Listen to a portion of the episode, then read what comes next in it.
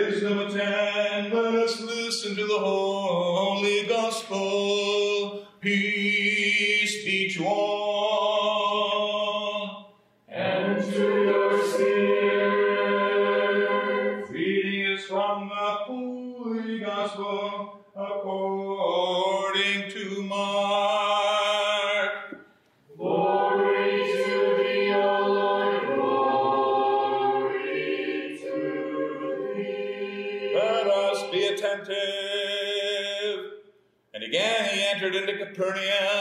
Some days, and it was noticed that he was in the house. And straightway many were gathered together, insomuch that there was no room to receive them, no, not so much as about the door. And he preached the word to them. And they came unto him, bringing one sick of the palsy, who was borne of four men. And when they could not come nigh unto him for the press of the crowd, they uncovered the roof where he was. And when they had broken it up, they let down the bed wherein the sick paralytic lay. When Jesus saw their faith, he said unto the sick of the paralytic, Son, your sins are forgiven you. But there were certain of the scribes sitting there, and reasoning in their hearts said, Why does this man speak blasphemy? Who can forgive sins but God alone? And immediately when Jesus perceived in his spirit that they so reasoned within themselves, he said unto them, Why do you reason these things in your hearts? Which is easier to say to the sick man of the paralytic, Your sins are forgiven you, or to say, Rise, take up your bed and walk? But that you may know that the Son of Man has power on earth to forgive sins, he says to the paralytic, I say to you, rise, take up your bed, and go into your house. And immediately he arose and took up the bed, and he went forth before them all. Insomuch they all were amazed and glorified God, saying, We never saw anything like this before. I am the door. By me, if any man enter in, he shall be saved. He shall go in and out and find pasture. The thief comes not but to, but to steal, and to kill, and to destroy. I am come that they might have life, and they might have it more abundantly. I am the good shepherd. The good shepherd gives his life for the sheep. But he that is a hireling and not the shepherd, whose own the sheep are not, sees the wolf coming and leaves the sheep and flees. And the wolf catches them and scatters the sheep. The hireling flees because he is a hireling and cares not for the sheep. I am the good shepherd, and I know my sheep, and I am and they are known by mine.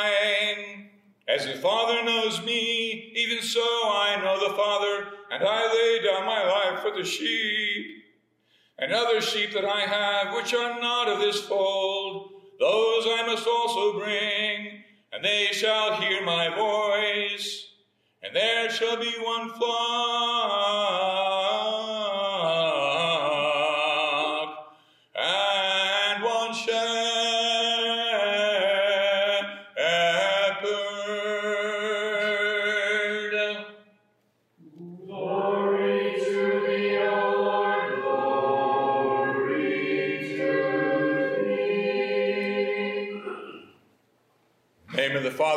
and the Holy Spirit. Amen. Please sit. Today we hear again an extraordinary account of the healing of a paralytic from the Gospel of St. Mark. You're probably aware that it is only in Great Lent that readings from the Gospel of Mark are primarily used. It's only in Great Lent. And as you know, the Gospel of Mark is very condensed, it's very concise. It is about half the length of the Gospels of Matthew and Luke. It is about two thirds the length of the Gospel of St. John. And straight away, the focus of the Gospel of Mark seems to be that of the healings of Christ. The healings of Christ and its connection with repentance. It seems odd because Luke was the physician, that Mark seems to zero in on the healings of Christ and their connection to repentance. And that's perhaps why the church points Gospels from Mark to be read during the course of Great Lent. We have this extraordinary, unbelievable miracle, this healing performed by Christ in the very early stages of his Galilean ministry in Capernaum. We have what makes this event unforgettable are some of the details of this event. We have the crowds that were packed into the house and even outside of the house so that nobody could even move to be there to hear the teachings of the Master. You had the four men who were so dedicated and determined to carry this paralytic on his bed through the streets of Capernaum. And then when they couldn't get in, they managed to get him up on top of the roof, pull apart a section of the roof, and lower him down to place him at the feet of Christ. We have the response that Christ gives to the paralytic, which is unique. I think it's pretty much unique among all the healings that Christ performed throughout the Gospels. He addresses directly the man's sins in connection with his paralysis. More times than not, when Christ heals somebody in the Gospels, he oftentimes says, Go your way, your faith has made you well. Uh, go present yourself to the priests, according to the law of Moses. But in this case, he connects the man's sins with his paralysis. And of course, lastly, we have the reaction by some of the scribes who were sitting in the audience, who were sitting in the house, and how Christ proved his divinity by turning their own objections against him against them, by turning their objections against him against themselves. He perceived their thoughts, they didn't utter them out loud. He read their thoughts and he knew what their objections were. And he says to them, as you have just heard, he said, Which is easier to say, My son, your sins are forgiven you, or rise, take up your bed and go home? But that you may know that the Son of Man has power on earth to forgive sins, I say to you, rise, take up your bed and go home. That's exactly what happened. Now, I know it's sometimes fantastical to think about these men getting up on the roof of the house and pulling it apart and lowering this man down before the feet of Christ. It might be helpful to remember that most of the structures and homes in the Middle East, in the Holy Land, not that I've been there, but I have read, and some have told me, that most of the structures and homes in the, in the Holy Land all have flat roofs. They don't have to worry about watershed and snow, uh, snow shedding off our roofs like we do in New England. It doesn't rain here very much. So all of their roofs pretty much are flat. Most of the roofs are constructed, you know, by a series of timbers, heavy timbers, then overlaid by brushwood, kind of like thatching in England. And then on top of that, they put dirt and they press it. Oftentimes, grass would even grow up there on the roof of the house. Outside of the house, along an outside wall, there was oftentimes a staircase that connected the roof down to the street. So you don't have to go all the way down through the house to get out onto the street. It's kind of like when you see those multi story uh, apartment houses that we have, where they're required to have fire escapes on the outside of the building. I don't think that's what these staircases were utilized for or why they were, were put there. But in the case, it's very similar. They could get from the roof right down to the street. So this is what we've got. So it was, wouldn't be that hard for these four men to get the paralytic in his bed up that staircase and onto the roof and begin to start pulling it apart to lower him down to set him before Christ. The roof of these homes in the Middle East and the Holy Land oftentimes are also an extra living space. They could go up there and use it like a patio outside. The sky was above them. They often would stay there in the cool of the night. They'd oftentimes sleep up on the roof in the cool of the night. And in the Old Testament and the Gospels, the roof of the house is oftentimes referred to as a place of prayer.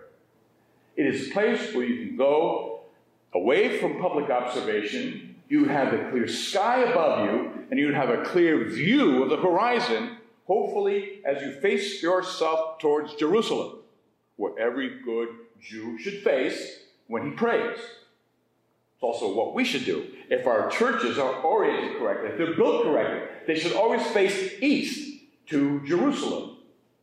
That's where we direct our prayers. So this is so it may not be so fantastic to think about these men accomplishing this act to set this man before Christ.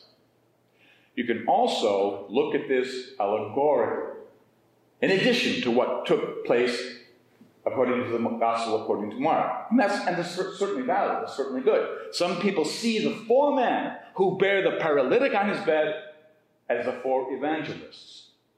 They carry us in our paralysis up onto the roof and lower us down by the cords of the four gospels to set us before the Redeemer and Maker of us all. They carry us to salvation. They carry us to the redemption of Christ. They carry us to his healing and his renewal and regeneration. This, these details, this event is pivotal.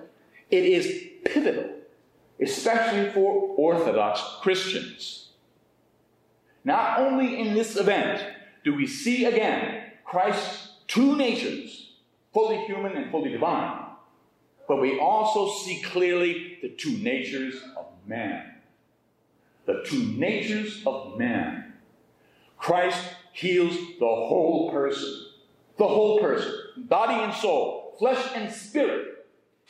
The totality of this person set before him.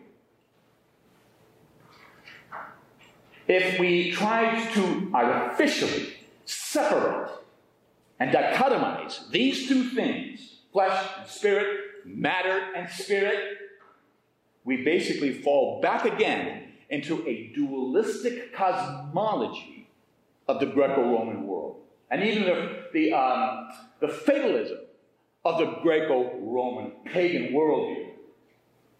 Dualistic because of what? Because there was matter, there was spirit, and they didn't connect. They didn't, inter- they didn't um, interface at all, except perhaps when the gods wanted to amuse themselves and interfered in human affairs, according to Greek and Roman mythology. Fatalism, in the sense that there was no free will in the Greco Roman philosoph- uh, philosophy or worldview.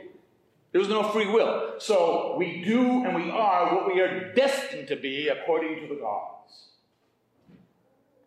Christianity and even Judaism is very quick to respond to that. Very early on, Christianity responds to this pagan worldview. In Genesis, the Spirit of God hovered over the face of the waters at the creation of the world. In Genesis 2, God formed man out of the dust of the earth. He breathed, and he breathed into his nostrils the breath of life, and man became a living being. Man became a living being. God breathed into his nostrils the breath of life. Perhaps this is why the church sets for us to read Genesis Proverbs in the course of Great Lent, to remind us, to recall us, to inspire us to go back to the origins of our formation. Read from Proverbs to help us choose that which is good, to choose what is good with that which is destructive, which takes away life. Even in Judaism, it, I have a theory. This, I think it's more than a theory.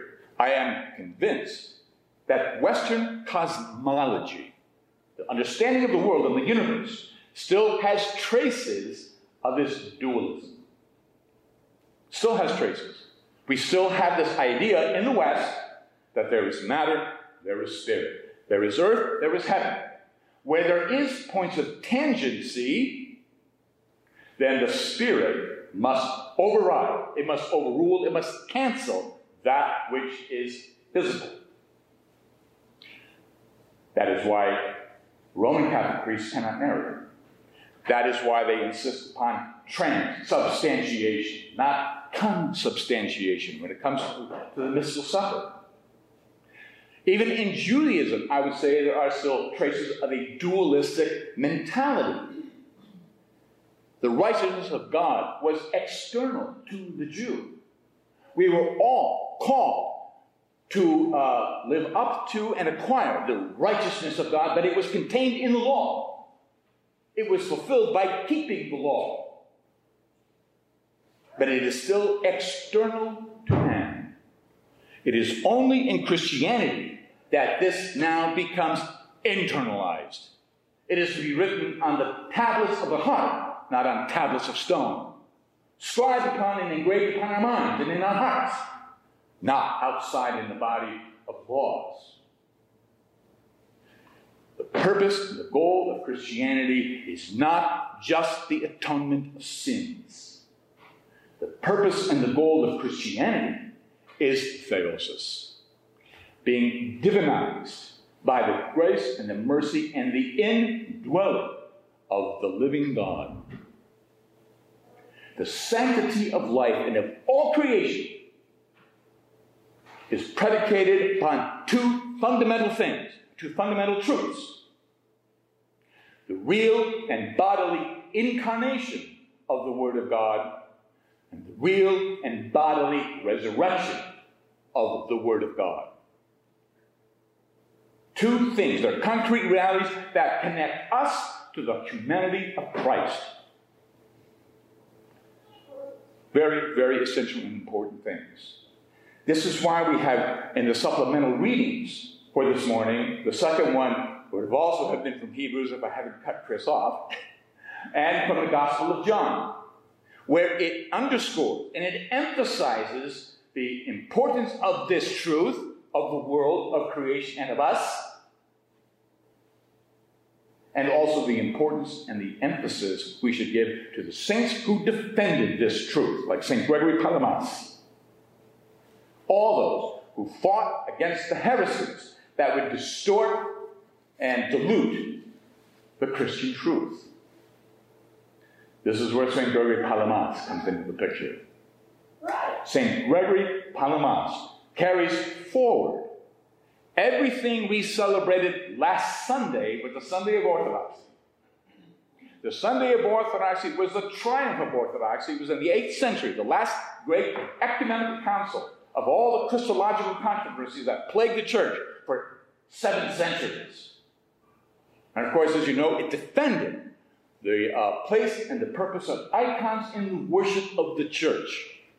St. Gregory Palamas carries us forward so that essentially what is true of the holy icons is also true of us. Matter can be coincidental with the spiritual. Matter and the spirit can be coincidental, coterminous.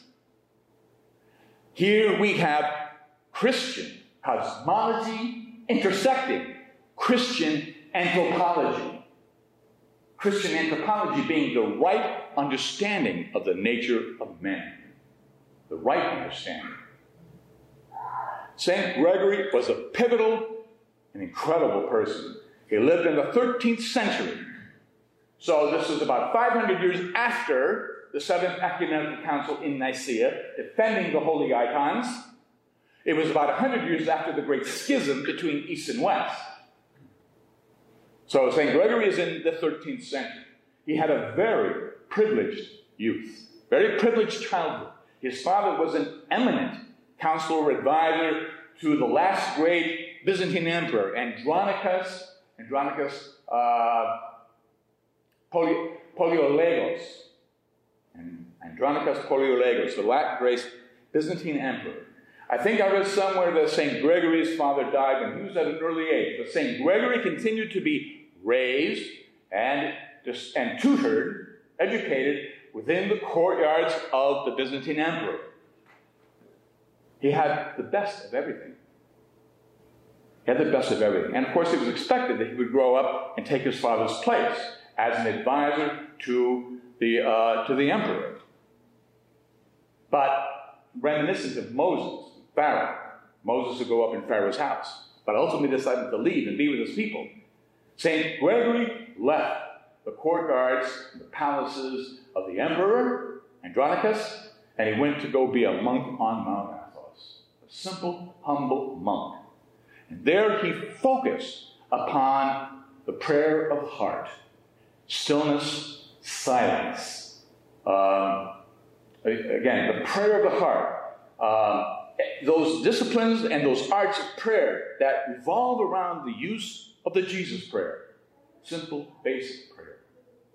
And it is through that, this stillness and this discipline of life, this, the use of the Jesus prayer, the prayer of the heart, that we can once again have union and communion with God. An intimate and immediate experience of the divine in our lives. At some, of course, Gregory, St. Gregory gets ordained to the diaconate, priesthood, to the uh, episcopacy. He was made bishop of Salonika and eventually archbishop of Thessalonica. But somewhere in the course of these events, a character appears on the screen named Barlaam. Barlaam the Calabrian, Balaam the philosopher. He was Greek and Italian, of a mixed background.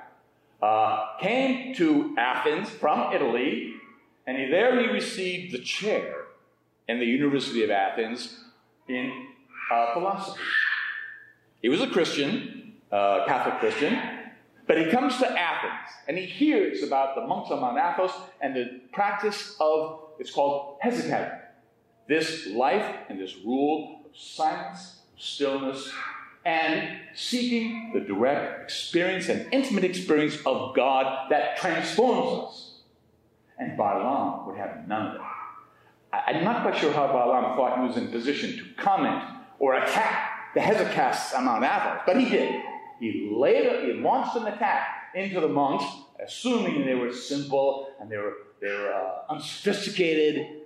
Launched an attack, arguing how it is impossible to have a direct and intimate knowledge of God because God is unapproachable, God is unattainable, God is uncircumscribed. We cannot possibly know God except through academic endeavor, philosophical sciences.